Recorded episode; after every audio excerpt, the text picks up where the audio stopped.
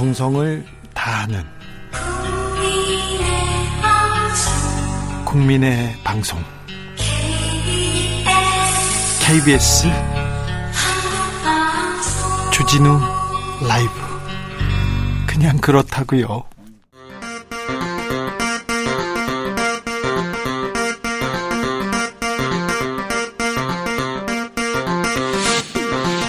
주진우 라이브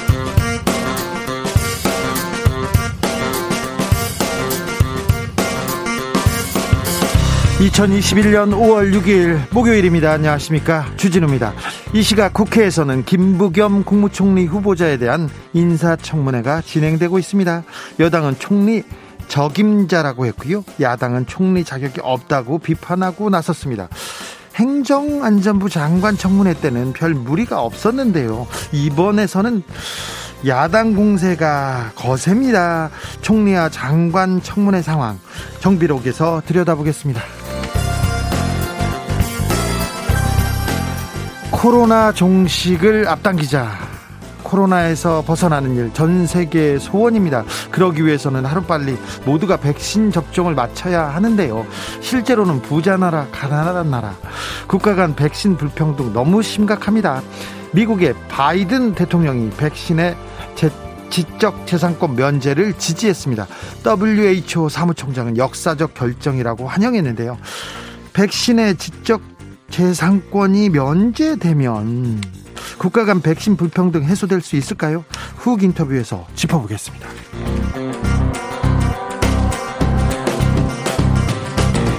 어제 한국과 일본의 외교 장관이 만났습니다. 후쿠시마 원전 오염수 문제, 위안부 강제징용 피해자 문제, 일본과 풀어야 할 숙제가 많은데요. 어떤 이야기가 오갔을까요? 성과는 좀 있었을까요? 이영채 교수와 복귀해 보겠습니다. 나비처럼 날아 벌처럼 쏜다. 여기는 주진우 라이브입니다.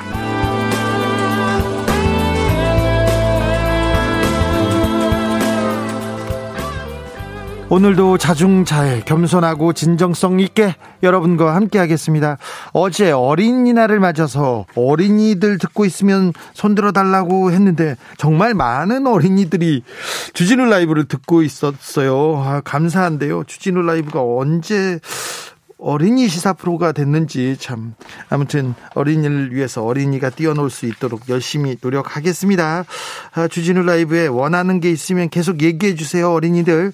그리고요 오늘은요 음 주진우 라이브 듣고 있는 2030 세대, 청년 세대 한번 불러보겠습니다. 우대하겠습니다.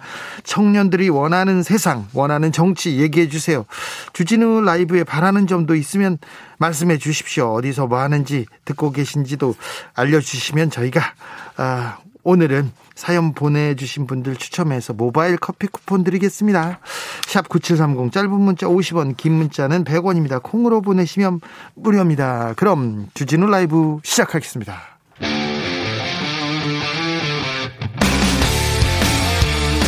탐사보도 외길 인생 20년 주 기자가 제일 싫어하는 것은? 이 세상에서 비리와 부리가 사라지는 그날까지 오늘도 흔들림 없이 주진우 라이브와 함께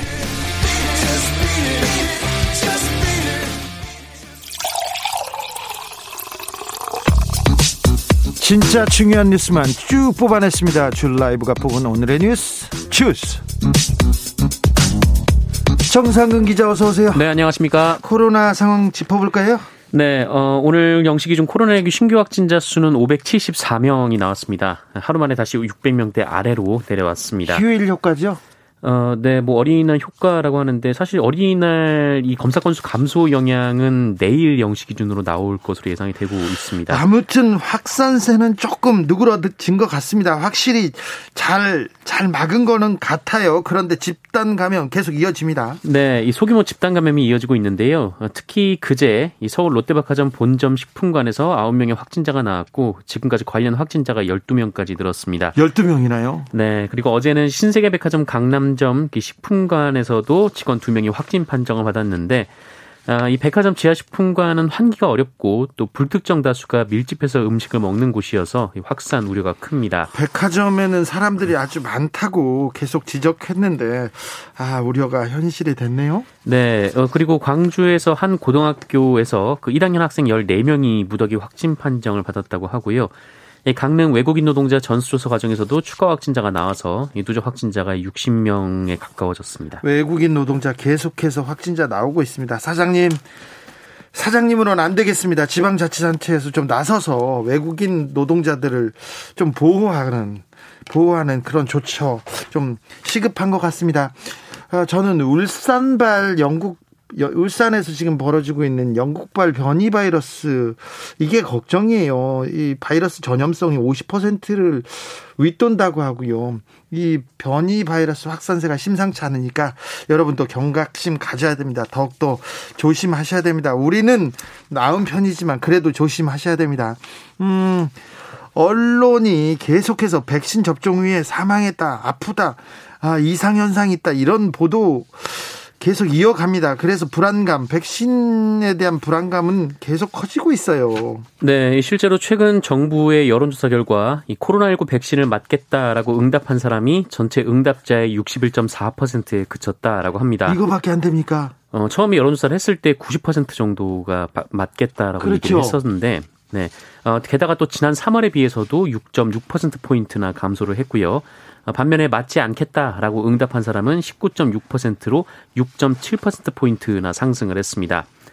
백신을 맞은 뒤 문제가 생겼다라는 보도가 역학조사 결과가 나오지 않았음에도 쏟아지면서 그 6%가 넘게 마음을 바꿨다라는 건데요. 정부에서 조금 빨리 좀 뭘 손을 써야 되겠습니다. 오늘 입장을 발표했습니다. 정부는 코로나19 백신 접종이 이루어지지 않던 예년과 비교해서 사망 발생 현황이 크게 다르지 않다라며 어, 단순히 시차 순으로 백신을 맞고 사망했다거나 중증 질환이 발생했다는 식이 아니라 접종과의 인과성을 판단하는 것이 중요하다라고 강조했습니다.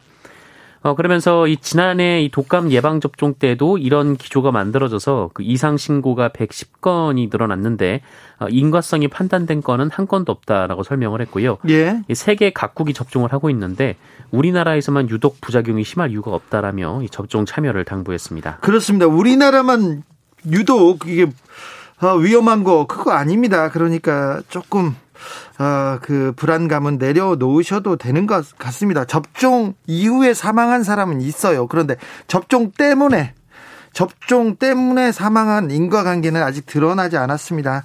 아무튼 역학조사 결과도 좀 더더 많이 나오고 어, 해야 되는데 불안감을 가질 필요는 없다는 게 정부의 입장입니다. 음, 뉴스를 잘 보셔야 됩니다.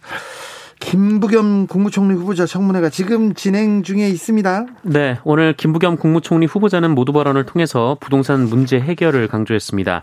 이 부동산 정책 그리고 공직자들의 처신으로 국민 여러분께 큰 실망을 드렸다라며 부동산 부정과 비리는 철저하게 바로잡고 이 주택 가격 안정과 공급이 조화를 이룰 수 있도록 하겠다라고 말했습니다. 아, 그리고 코로나 이후 경기 회복을 위해 총력을 기울이고 경제 대전환에 박차를 가하겠다라고 했고요. 이 청년의 삶과 직결된 분야에서 이 청년들이 직접 의견을 낼 수 있도록 하겠다라는 말도 했습니다.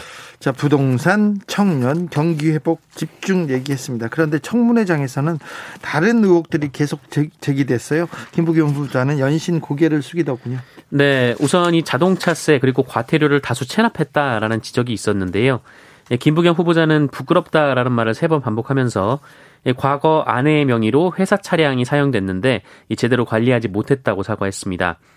아, 그리고 지난 2019년 그 행안부 장관 시절 강원도 산불 현장에서 이 더불어민주당의 한 지역위원장과 기념사진을 촬영했다라는 지적이 나왔는데 어, 이에 대해서도 사려 깊지 못했다고 사과했습니다.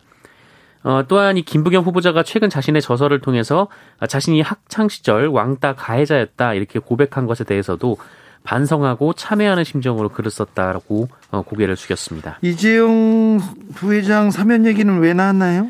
네, 의원의 질의가 있었습니다. 이 더불어민주당 김윤덕 의원이 그 이재용 부회장 사면에 대한 입장을 물었는데요.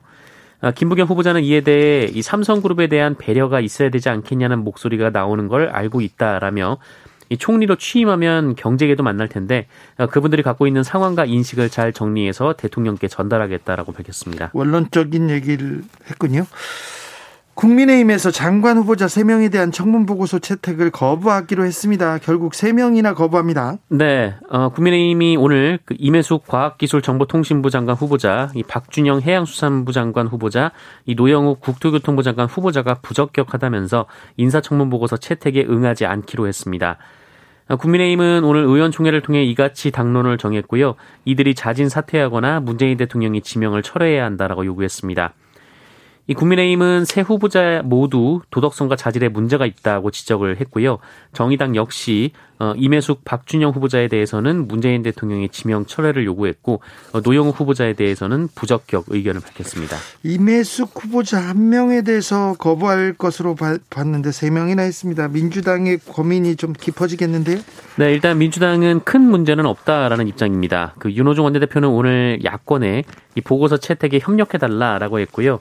예, 한준호 원내대변인도 한두 가지 문제점이 있긴 하지만 전례에 비춰 큰 문제는 아닌 것으로 판단된다라며 아, 내부적으로 큰 문제는 없어 보인다는 생각이 있다라고 전했습니다. 어, 그래서 민주당이 오늘 오후에 이 상임위별로 회의를 열어서 야당과 협의를 시도하고 있는데 하지만 이 곧바로 청문 보고서 단독 처리를 강행하지는 않을 것이다라는 분위기라고 합니다. 네. 이 재보궐선거 참패 한 달밖에 안 됐고 또 김부겸 국무총리 후보자 또 김호수 검찰총장 후보자 등 그 뒤에 청문회가 줄줄이 기다리고 있기 때문인데요. 이번에는 강행하지는 않을 겁니다. 네, 민주당 일각에서는 이 송영길 대표가 읍참마속을 건의할 수도 있다 이런 보도가 나오기도 했고요. 반면에 대안을 찾기가 너무 어렵다는 반박도 나오고 있습니다. 송영길 대표가 건의를 할까요? 송영길 민주당 대표가 오늘 문재인 대통령을 독대했다는 보도가 나왔습니다. 네, 이 송영길 대표가 새로 선출됐으니까 그 일종의 상견례 차원으로 보이는데요. 지난 4일 문재인 대통령이 송영길 대표를 청와대로 초청해서 오찬을 함께하며 민주당이 송영길 대표를 중심으로 화합하길 바란다 이렇게 당부했다고 합니다. 어, 이에 송영길 대표는 책임지고 문재인 대통령의 남은 임기 1년 동안 국정 운영을 뒷받침하겠다는 뜻을 밝혔다고 합니다. 네. 전재수 의원이 민주당 내 경선 연기를 주장했습니다. 네, 이 전재수 더불어민주당 의원은 현역 의원 중에 처음으로 이 대선 경선 연기론을 주장했습니다. 어, 이제 논란이 나올 될 것으로 보이는데요. 예. 어, 전재수 의원은 자신의 SNS를 통해서 이 국민들은 코로나19와의 전쟁으로 지쳐 있고 힘들어한다라며 어, 이런 상황에서 민주당이 대선 후보 경선을 진행한다면 민주당만의 리그가 될 것이다라고 했습니다. 어, 그러면서 3천만 명 이상이 백신을 접종하고 집단 면역이 가시권에 들어왔을 때 이 많은 국민들의 관심과 참여 속에서 대선 후보 경선을 해도 늦지 않다라고 했고요. 또 국민의힘보다 민주당이 대선 후보를 훨씬 일찍 배출하는 상황에 대한 우려도 드러냈습니다. 그런데 이게 그 논란이 커질 거려. 네, 이 친문 진영의 이재명 경기도지사 견제가 아니냐 이런 반박도 나오고 있는데요. 이 전재수 의원은 이를 의식했는지 이 특정 후보의 입장이나 특정 개파의 시각이 아니라 이 민주당의 집권 전략이다라고 말했습니다. 경선 연기론이 나올 때마다 이게 논란이 커질 텐데 이게 국민의 뜻과 무슨 큰 관계가 있는지 이 부분은 잘 모르겠습니다. 잘 모르겠어요. 오늘 경찰이 대북 전단을 배표한 탈북 단체 압수수색했습니다. 네, 경찰이 지난달 이 비무장지대 인근에서 두 차례에 걸쳐서 대북 전단을 살포했다 이렇게 밝혔던 이 박상학 자유북한운동연합 대표의 사무실 등에 대한 압수수색을 벌였습니다. 어, 오늘 오전 서울경찰청 안보수사과가 압수수색 사실을 밝혔고요. 신속하고 엄정하게 수사하겠다라고 입장을 밝혔습니다. 앞서 이 단체는 지난달 25일에서 29일 이 비무장지대와 인접한 경기도와 강원도 일대에서 두 차례에 걸쳐서 대북전단 50만 장, 소책자 500권, 어, 미화 1달러 지폐 5천 장을 대형 기구 10개에 나눠 실어서 북한으로 날려보냈다라고 밝힌 바 있습니다. 예. 어, 이것은 올해 3월부터 시행된 이 남북 관계 발전에 관한 법률 개정안 위반이고요. 어, 이 법을 위반하면 최대 3년 이하의 징역이나 3천만 원 이하 벌금에 처할 수 있습니다. 신속하고 엄정하게 수사해 주십시오. 어제 한일 외교 장관이 회담을 가졌습니다. 네. 정의용 외교부 장관과 모테기 도시미스 일본 외무상이 어제 런던에서 만났습니다. 음. 어, 두 사람은 각각 외교 수장이 되고 처음 만났고요. 어, 심지어 그동안 전화 통화 한 번 안 했다라고 합니다. 어, 이번에도 사실 따로 만난 건 아니고 한미일 외교장관 회담 과정에서 만나서 이야기를 나누었습니다. 미국에서 좀 만나라, 얘기해라 이렇게 했다고 합니다. 네, 미국이 자리를 마련했는데요. 어, 먼저 한미일 외교장관이 미국 대북 정책 내용 등을 공유하는 회담을 했고요. 어, 이후에 이 한일 두 외교 수장이 자리를 옮겨서 20분 정도 이야기를 나눴다고 합니다. 뭐 그래서 성과가 없다는 보도가 나왔는데 만난 것이 대화한 것이 성과입니다. 어렵고 힘들어도 계속 대화하고 앞으로 나아가야 합니다. 이 문제에 대해서는 잠시 후에 훅 인터뷰에서 자세하게 다뤄보겠습니다. 여성 직원의 텀블러에 책을 넣은 40대가 있어요. 아, 네. 재물손괴죄로 벌금형이 나왔다고요? 네, 어, 20대 여성 공무원의 텀블러에 이 수차례 이 자신의 체액을 넣은 40대 공무원이 벌금형을 선고받았습니다. 어, 이 사람은 지난해 1월부터 무려 6차례나 이 같은 범죄 행각을 벌여왔다라고 합니다. 드러난 게 6차례겠죠. 네, 어, 누가 봐도 성범죄 수준인데요. 성범죄죠. 체, 체액이라는 게. 네. 네. 이 서울 북부지법은 재물손괴죄를 적용해서 벌금 300만 원을 선고했습니다. 이 피해자 텀블러에 체액을 넣는 방법으로 이 텀블러의 효용을 떨어뜨렸다라는 것이 처벌 이유였는데요. 어, 이번 사건은 가해자의 성적 의도가 다분하지만 이 피해자와의 신체적 접촉이나 직접적으로 가한 피해가 없기 때문에 이 현행법상 성범죄의 일종으로 보기는 어렵다라고 합니다. 아, 이거 법이 법을 좀좀 좀 네, 다시 법... 만들어야 되는 거 아닌가요? 이거 성범죄죠. 네, 법 개정이 필요할 것 같은데요. 그래서 재판부도 나름 처벌할 수 있는 가장 높은 형벌을 찾아서 어, 이 재물 손괴를 적용했다고 합니다. 네. 이 텀블러 가격을 고려했을 때 벌금 300만 원이 뭐 높은 거라고는 하는데 어, 하지만 이제 법에 구멍이 발견된 만큼 좀 앞으로 후속 조치가 필요하다. 뭐 이런 지적이 나오고 구멍입니다. 있습니다. 텀블러 가격이 얼만데요? 뭐 이거 부시더라도 몇만 원이면 될 텐데요. 그 얘기가 나올 거고요. 씻으면 그잘쓸 수 있어요. 얘기해서 이게 다른 법으로 기소를 해야 되는데 성범죄인데요. 아 진짜 있을 수 없는 범죄인데 공무원이 아, 참 빠른 행정 조치가 필요한 것 같습니다. 네. 강원도에서 아프리카 돼지열병이 발병했네요. 걱정입니다. 네. 어, 축산농가 걱정이 많습니다. 예. 이 강원도 영월의 한 돼지 농장에서 올 들어 처음으로 ASF, 그러니까 아프리카 돼지열병이 확진됐습니다. 어, 해당 농장은 흑돼지 400여 마리를 키우고 있었는데요. 예, 안타깝게도 모두 매몰 처분이 됐습니다. 어, 그리고 48시간 동안 강원도와 경기도, 충청북도에 가축과 축산 차량의 한시적 이동 중지 명령도 내려졌습니다. 어, 그동안 이 야생 멧돼지 폐사체에서 ASF가 검출된 적은 있는데 이 돼지 농장에서 확진된 것은 지난해 10월 강원도 화천에서 발견된 이후 7개월 만입니다. 이 마을 주민들은 해당 농장에서 불과 1, 2km 정도 떨어진 곳에서 발견된 그 야생 멧돼지 폐사체에서도 ASF가 확인됐다면서 추가 확산에 불안해하고 있습니다. 발빠르게 조금 그 돼지열병 막아야 될 것 같습니다. 만약에 이게 농장으로 번지면 수많은 가축들을 그냥 살처분, 그냥 땅에 파묻기 때문에 이거 굉장히 반, 반동물적이고요. 이게 반 생명적인데, 이, 이 빨리 막아 주셨으면 합니다. 청년이 우울하다 이런 얘기는 계속했는데 우울감이 심각하다는 통계가 나왔습니다. 네, 이 지난해 12월 이 한국 트라우마 스트레스 학회가 전국 성인 2,063명을 대상으로 우울 위험군 여부를 조사했는데요. 어, 그 결과가 어제 발표가 됐습니다. 어, 그런데 이에 따르면 이 청년들의 우울감이 상당히 심각한 것으로 드러났습니다. 이 우울감의 척도는 0점에서 27점까지 점수가 매겨지고요. 이 점수가 높을수록 우울감이 심하다라는 의미로 보시면 됩니다.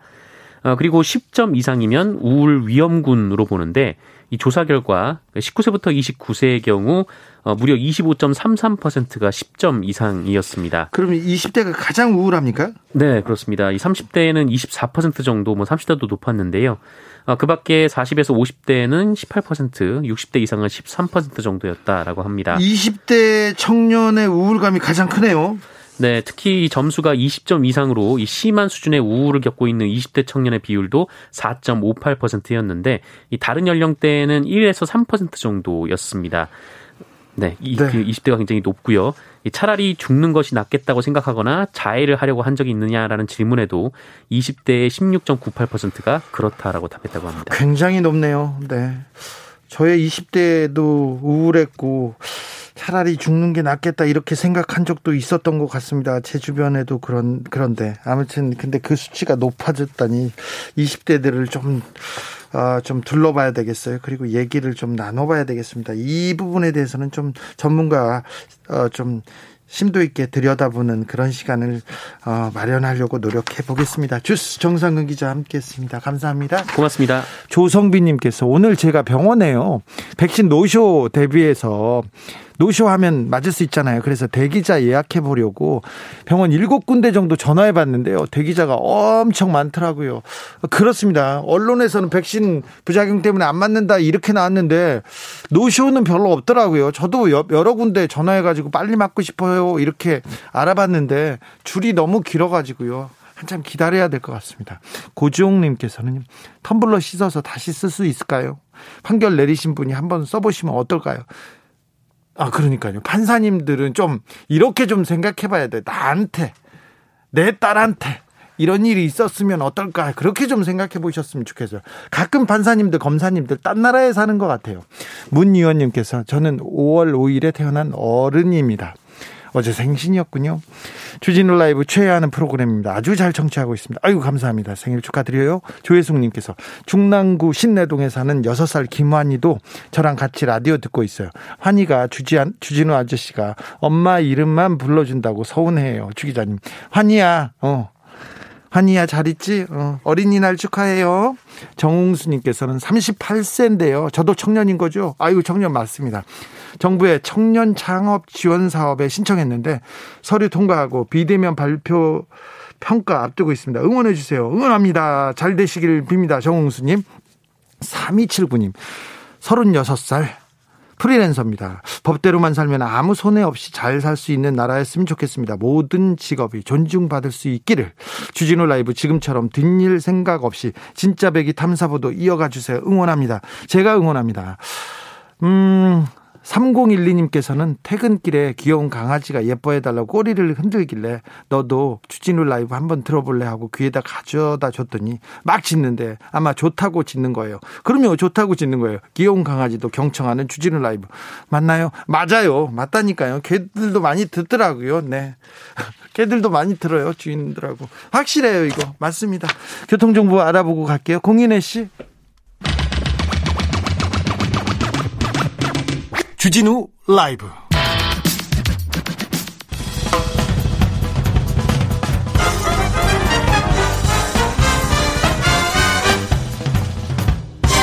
훅 인터뷰 모두를 위한 모두를 향한 모두의 궁금증 흑 인터뷰. 어제 런던에서 한일 외교장관 회담이 열렸습니다. 일본의 스가 내각이 출범한 후에 첫 만남이었어요. 20분 동안 짧은 회담이었는데 어떤 이야기가 오갔는지 일본 현지에서는 어떻게 평가하는지 좀 들어보겠습니다. 이영채 일본 게이센 여학원대 교수. 안녕하세요. 네, 안녕하세요. 어제 영국 런던에서 한일 외교장관이 좀 마주 앉았습니다. 어떤 이야기가 오갔다고 합니까? 네, 이번에는 1년 3개월 만에 개최된 거기 때문에 관심들이 많았고요. 뭐, 하지만 여러 쟁점들이 많았지만 주되게는 미국의 새로운 대북 정책에 조금 설명이 한정되어 있었던 것 같고요. 여기에서 중국에 대한 봉쇄라든지 아시아 태평양 전략에 대해서는 그렇게 구체적인 논의라고는 아직 보도가 되고 있지 않는 것 같습니다. 그리고 코로나 관련 백신에 대한 뭐 협조 의뢰 이런 내용들은 나오고 있습니다. 네. 정의용, 모태기 두 외교 수장이 만났는데요. 20분 동안 어떤 얘기 어떤 얘기 했답니까? 그리고 그래도 짧지만 성과가 좀 있었던 걸로 보이는데요. 그렇죠. 일본하고 지금 현재 한국의 여러 가지 쟁점 때문에 외, 외무상 어, 회담도 열리지 않았는데 20분 정도밖에 열리지 않았고 통역을 생각하면은 실제적으로 10분 정도 회담이라고 봐야 되는 것 같은데요. 어, 일본은 어, 명확하게 이 한일 간의 배상 문제 그리고 위안부 문제는 이미 해결이 끝났다라고 이야기를 하는 입장을 반복했고요. 그리고 한국이 이 후쿠시마 오염수를 어, 방류하는 것에 대한 항의에 대해서 오히려 더 어, 일본 측이 항의하는 이러한 장면도 있었다고 일본이 보도하고 있습니다. 아니 오염수 방류는 일본이 하는데 이걸 항의한다고 해서 오히려 성을 내요? 무슨 뭐 한 뭐한 놈이 뭘 한 사람한테 성낸다고요? 실제 이것은 일본 국내용인 거죠. 실제 일본 국내에서는 강력하게 한국과 지금 현재 예를 들면 어, 주일 한국 대사도 지금 수가 어, 수상이 만나고 있지 않고 예. 한국에게 강력한 입장을 보임으로써 어, 보수파들을 결집하고 있는 것이 모습이어서 뭐 그것들 유지해 왔는데 어쨌든 어, 런던에서 이번에 만나게 된 것은 미국의 압력이 있었고 어, 결국 일본도 만나지 않을 수 없었다. 그렇지만 국내 용어 의식에서는 어, 몇 가지 쟁점에 대해서는 강력한 입장을 표명했다. 이렇게 봐야 되겠죠. 어, G7에서 모였고요. 한미일 외교장관 회담도 있었는데요. 여기에서는 어떤 내용이 어, 다뤄졌습니까? 예, 한미 외교장관 회담에 대해서는 어, 뭐 보도에 의하면 역시 북한의 어, 미국의 북한에 대한 새로운 대북 정책에 대해서 미국이 설명을 했고 뭐 이것은 한국 입장에서 봤을 때도 아주 현실적이고 또한 단계적인 이 협의안에 대해서 어, 한국의 의견이 많이 반영되었다라고 봐야 될 것 같습니다. 일본에서도 이 한미 어, 외상 회담에 대해서도 관심 있게 봤고요. 결국 일본 입장은 어, 한국 측의 의견이 훨씬 더 많이 반영된 신대북 정책이 나왔기 때문에 일본 입장에서는 이번 회담은 그렇게 씁쓸하고 또 그렇게 달갑지 않은 장면들이었던 것 같습니다. 어, 미국이 북한한테 대화에 나서라, 대화를 위해서 우리가 준비했다, 이런 얘기였는데요. 그런데 일본은, 어, 남북이 대화하거나 북한하고 미국하고 대화하는 거를, 어, 좋아하지 않죠? 뭐 그렇죠. 일본은 일단은 북 북핵 문제를 아주 위협적인 안전보장의 하나의 요소로 보고 있고, 뭐 또한 일본이 납치 문제로 아직 북한하고의 어, 협상이 되고 있지 못하기 때문에 될 수 있으면 북한의 강력한 조치를 원하고 싶은 거죠. 그렇지만 무엇보다도 본심은 이 남북이 어떻게 보면은 어 뭐랄까요 협력을 통해서 어, 화해 협력의 길을 갔을 때 오히려 이것은 일본에게 대해서는 그게 강력한 위협이라고 보고 있기 때문에 어떤 형태로든지 어, 북미 간의 이 협상에 대해서 방해를 해서 될 수 있으면 어, 북한 문제에 대해서는 어, 무력 제재 같은 이런 방법으로 가기를 원하고 있는 거죠. 대결 뭐 그리고 계속 전 대결 구도로 갔으면 하는 게 남북이 화해와 협력으로 가는 걸 가장 싫어하는 집단 중에 하나가 일본 아닌가도 생각해 봅니다. 일본 코로나 상황은 또 어떻습니까? 긴급 사태 연장한다고 하는데요. 네, 일본 코로나 상황이 매우 심각합니다. 어, 지금 어, 오사카를 중심으로 어제까지 일본 전국에서 약 5,400명 이상이 나왔고, 어, 이것은 올해 1월에 들어서, 어, 나온 숫자 이상의 지금 어, 확진자들이 나오고 있습니다. 예? 결국은, 어, 오늘 11일까지 제3차 긴급사태 선언을 하고 있는데, 어제부터 오사카에서는 연장을 요청했고, 오늘도 도쿄 도지사도 연장을 요청을 해서, 아마 오늘이나 내일 정도 이 긴급사태 제3차가 연장이 될 것 같습니다. 올림픽을 앞두고 있는 상황이어서 이 긴급사태 이번 연장 정치는 좀 치명적인 결과를 가져올 것 같고요. 네. 긴급사태의 그 일본 도쿄나 오사카의 풍경은 어때요? 네, 워낙 이거 문제가 심각해서 그런지 어 긴급사태 선언에도 그렇게 긴장감이 느껴져 있지 않지만 하지만 이번 3차 같은 경우는 거의 음식점과 술집 같은 어 이런 유흥점을 거의 다 제재를 하고 있기 때문에 어 실제 거리를 돌아다니고 있는 사람은 많이 없는 편이고요. 그리고 저녁 8시 이후에도 가게들이 문을 닫고 있어서 어 많은 사람들이 문제가 해결되고 있지 않는데 올림픽 이야기가 나오고 있어서 어, 훨씬 긴장감은 그래도 있는 것 같습니다. 올림픽을 열긴 열다, 연답니까? 네, 올림픽은 지금 누구도 장담하지 못하고 있는 상황이 되는 것 같고요. 어, 실제 어, 일본의 의료 붕괴가 거의 직면하고 있는 상황에서 외국에서 어, 선수들이 오고 그리고 결국에는 어, 의사나 간호사들을 방출을 해야 되는 상황에 대해서 일본 국민들이 아주 불만을 많이 이야기하고 있죠.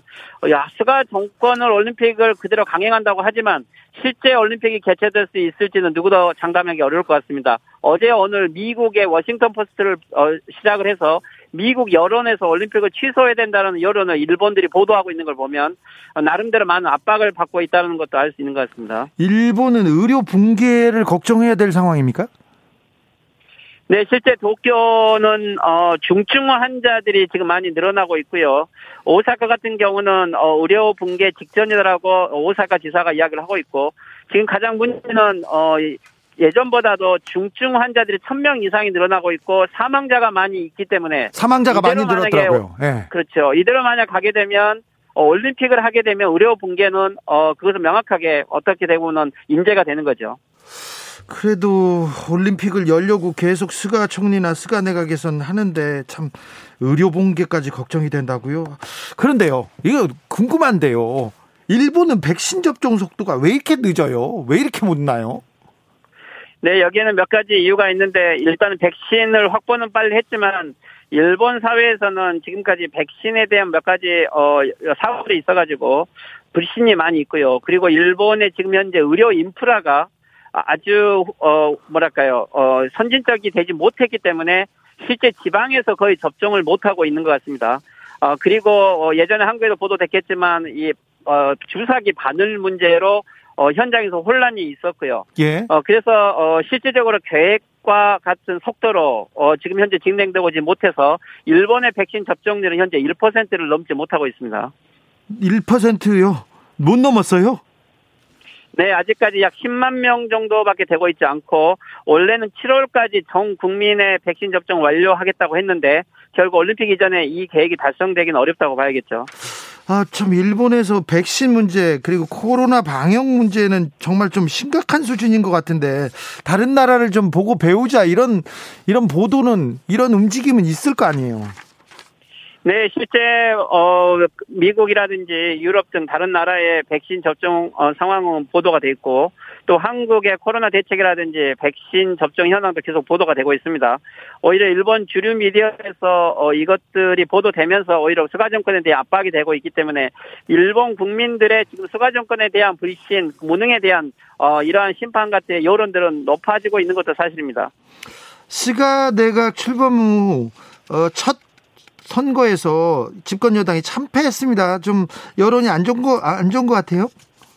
그렇죠. 예, 지난달에 있었던 세 곳의 보궐선거에서 추가 정권이 완패를 했고 특히 히로시마 지역 같은 경우는 자민당이 퍼바심에도 불구하고 그곳에서 완패를 했다는 것은 어, 실제 지금 당장 총선거를 열게 되고 야당이 단일 대우로 대응을 하게 되면 어, 정권 교체도, 어, 이게 가능하다라고 예측을 해야겠죠.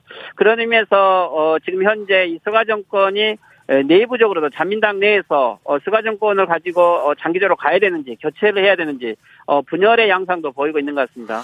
아베 신조 총리는 TV 생방송에 출연했다고 하더라고요. 네, 아베 수상이 이번 주 월요일 날 저도 많이 출연하는 후지 테레비 어, 프라임 뉴스에서 나와서 어, 결국 스가 수상을 지지하는 발언을 했는데 네. 뭐 이것은 몇 가지 복합적인 이유가 있는 것 같습니다. 일단은 어, 스가 정권이 유지돼야만 올림픽이 강행될 거라고 보고 있는 거고 또한 아베 수상 입장에서는 어, 스가 정권을 통해서 예, 자기의 정치적인 기반을 좀 확보하려고 하는 것 같습니다. 네. 그렇지만 본심은 아, 아베 수상이 다시 복귀할 가능성도 있다라고 하는 막 이러한 어, 예상들도 있어서 예. 실제 수가 정권을 지지하고 있는지 자기의 복권을 위한 정치적 발언인지 이런 부분들은 좀 더 지켜봐야 될 것 같습니다. 아 교수님 후지 TV에 막 출연하고 그러시는군요. 제가 몰라 뵀습니다. 일본에서 봤을 때는요. 아, 예, 그, 우익들의 어, 토론 방송이기는 하지만, 어, 한국의 여러 입장들을 어, 대변하면서 많이 싸우고 있는 편입니다. 아, 예, 네, 훌륭하십니다. 일본에서 가장 최근에 화제가 되고 있는 한국 뉴스는 뭡니까? 어떤 한국에 대한 보도가 지금 나오고 있어요? 네, 물론 한국에 대한 여러 뉴스는 있지만 최근에 어 한국 어 대법원에서 다시 나온 일본군 위안부 어 일본 정부의 배상 판결을 인정하지 않은 판결에 대해서 어 많은 보도들이 나왔습니다. 올해 1월 달에는 일본 국가의 배상 판결을 인정을 했는데 그렇죠. 4월 판결에서는 이것이 인정을 못 받았죠. 네. 뭐, 어, 한 어, 재판소에서 두 개의 판결이 나온 거에 대해서 일본 정부에도 좀 혼란을 느끼지만 좀 안도하는 모습도 있는 것 같습니다. 그리고 또 한 가지는 어 문재인 정권에 대해서는 일본에서 아직 꺼리는 정권이기도 한데 어 지지율에 대해서는 민감하게 보도를 하고 있고요. 아 문재인 정부의 지지율에 대해서 계속 보, 보도합니까? 네, 그렇죠. 원래는 어 다음 주 월요일도 어, 방송 토론에 나가기로 했었는데 뭐 이날은 문재인 정권 4년째 취임 날이라 해서 일본 정부가 최근에 지지율을 중심으로 좀 보도를 하려고 했던 것 같습니다. 네, 알겠습니다. 2081님께서 뭐 올림픽은 이미 물 건너 갔어요. 흥행 없고 관심 없고 올림픽을 고집해 분들 무슨 의미가 있을까요? 그런데 IOC도 그렇고요. 일본 정부도 그렇고 에, 올림픽과 관련된 기업들이 돈을 내놓고 있어 가지고 방송국과의 그 중계권료도 있고 그래서 올림픽이 진행될 수도 있다는 게 있다는 게 아, 저기 전문가들의 시각입니다. 지금까지 이영채 일본 게이센 여학원대 교수였습니다. 감사합니다. 네, 수고하십시오. 나비처럼 날아 벌처럼 쏜다. 주진우 라이브.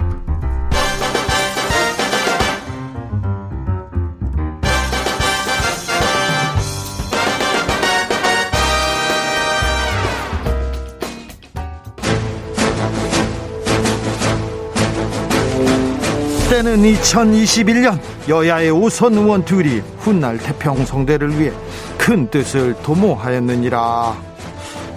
오선의 지휘와 품격으로 21대 국회를 이끈다. 오선의 정치비체 청비력. 소년급제 하지만 줄서기 정치 거부해왔다. 대한민국 국회를 이끄는 쌍두마차 수도권 내리 오선 안민석 더불어민주당 의원님.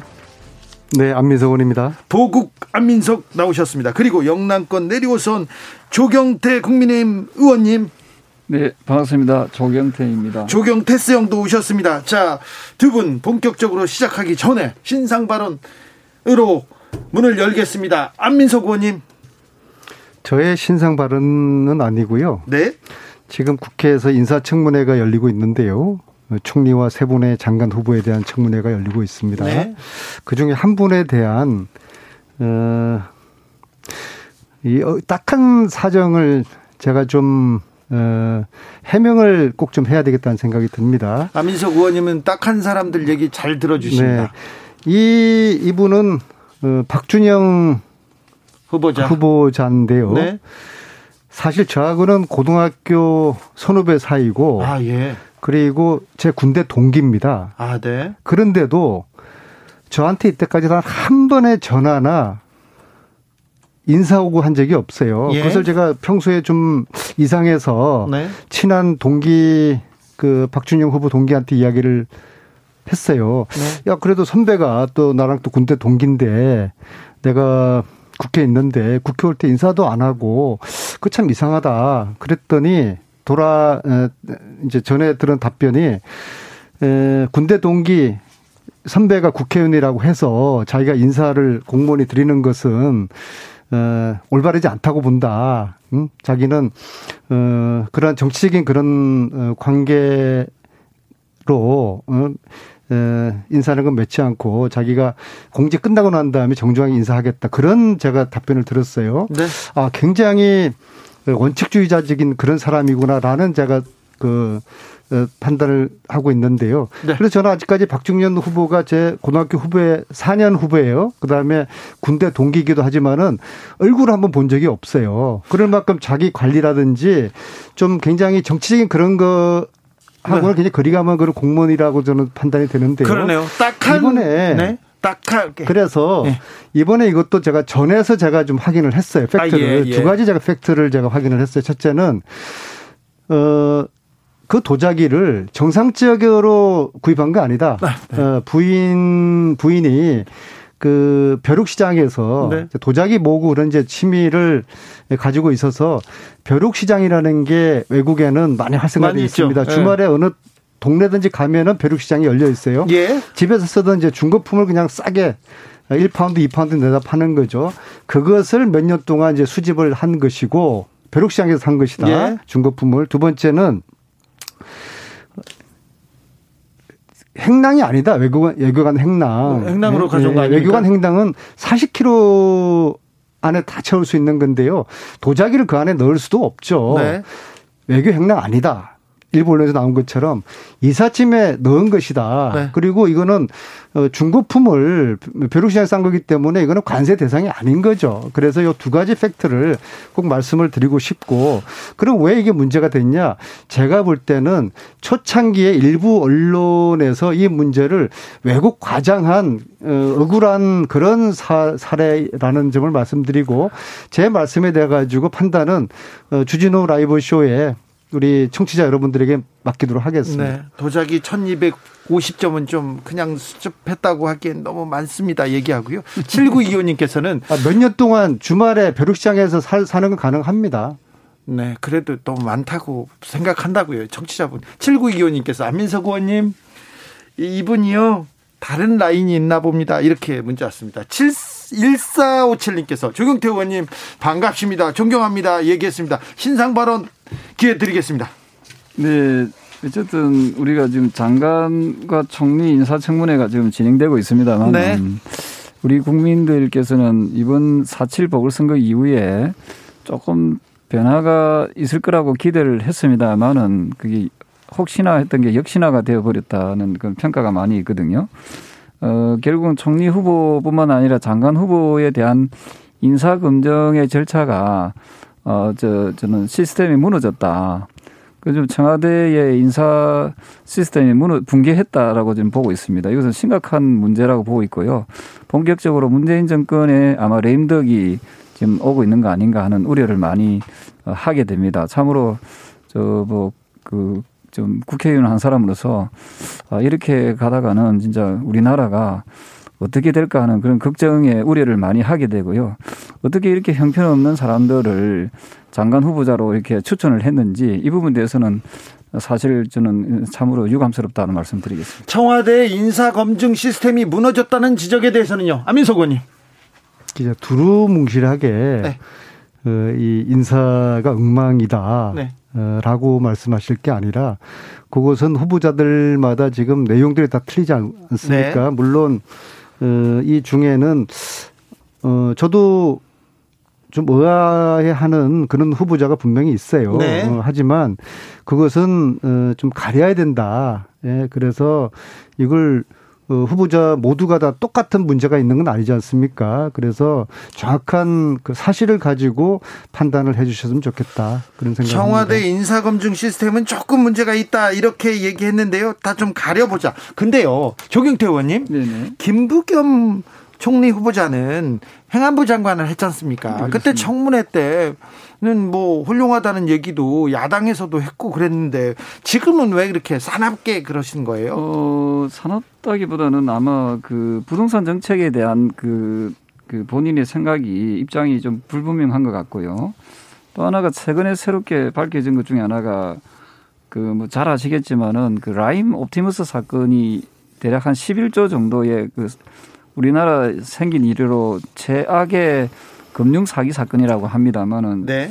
여기에 그 김부겸 후보자가 그 자녀분이 그 차녀로 이제 표현됩니다. 자녀분이 라임 옵티머스의 그 사모펀드에 가입된 라임 자산 운용 사모펀드에 가입된 의혹이 있거든요.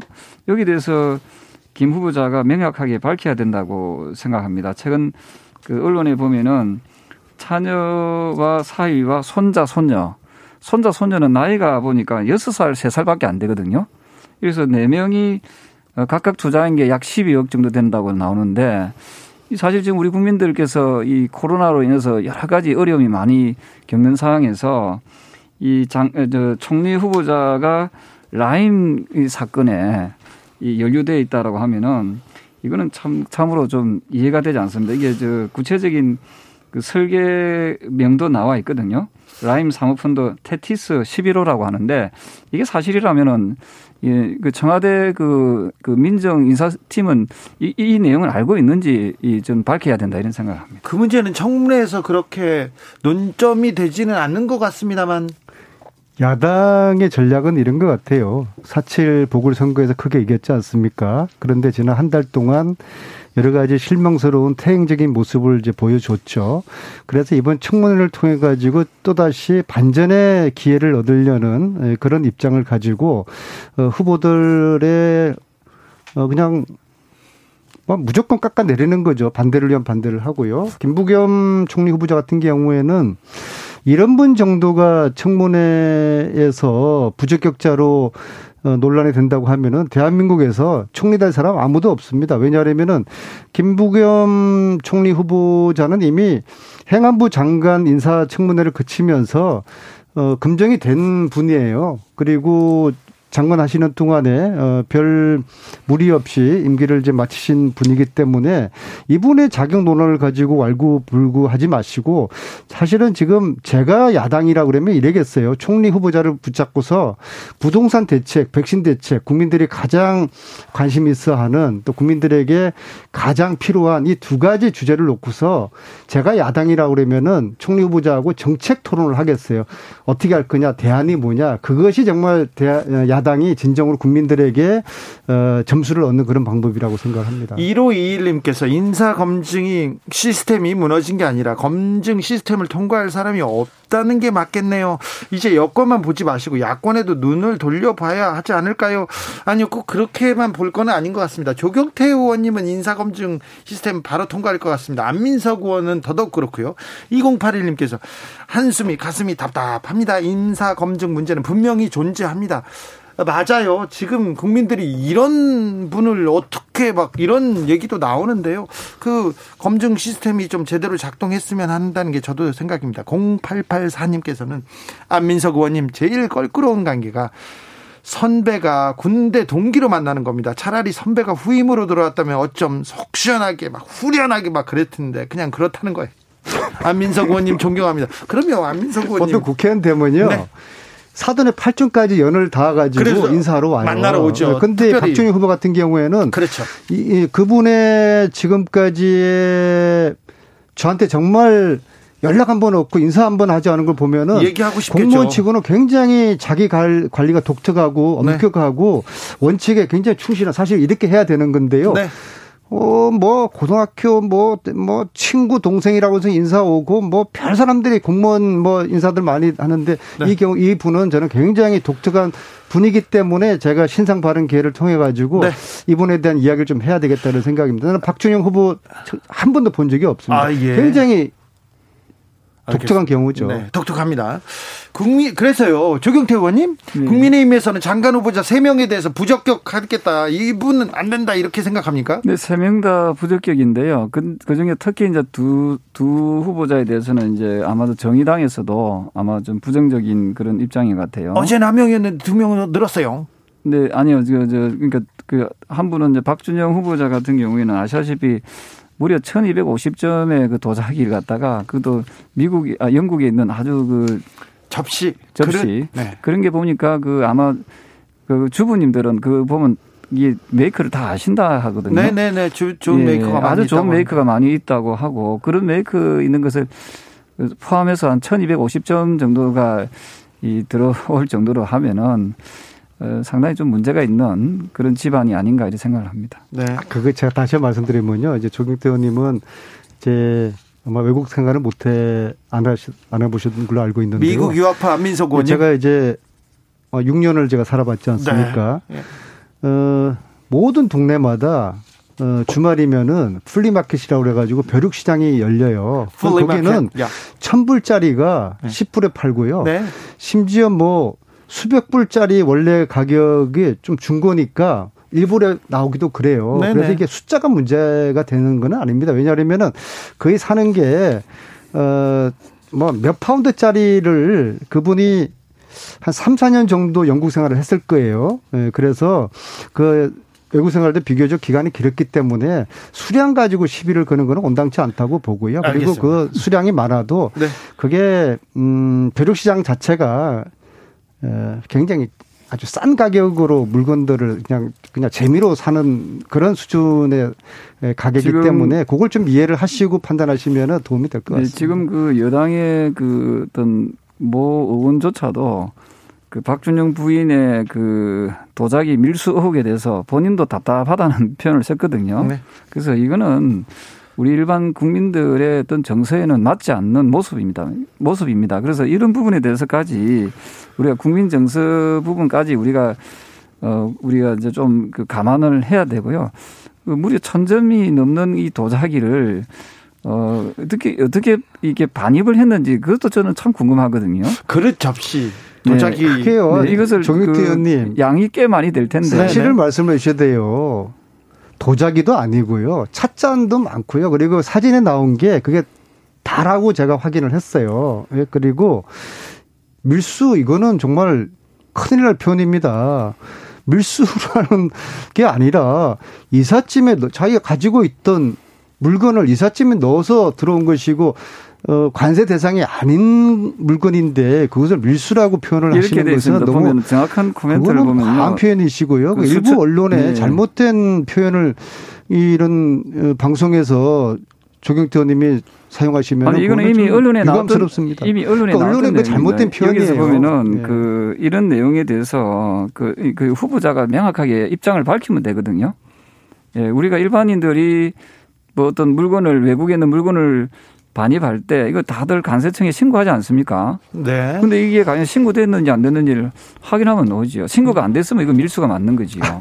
외국에서 이삿짐 네. 붙여올 때 그걸 가지고 관세청에 신고하는 아이, 우리 대상들이 아니, 있어요. 대상들이 물 어보겠습니다. 천여 점이 넘는 걸 갖다가 과연 어떤 그 접시를 자기가 이용하기 위해서 그 접시를 샀겠습니까? 저는 그렇지 않다 봅니다. 그 나름대로는 그걸 보관하고 뭔가 그걸 사서 접시 논쟁은 저희가 네. 방송 중간에 잘 끝내고 2부에서는 당 대표 얘기로 네. 넘어가니 우표를 천점으로 취미로 모았어요. 그러면 우표를 저 치, 사용하려고 모으겠습니까? 아니, 다 그 취미한 분들의 방송 그러한 중간 시간에 우리가 계속 토론하자고요. 계속 하겠습니다. 정비로 군 6시 2부에서 이어집니다.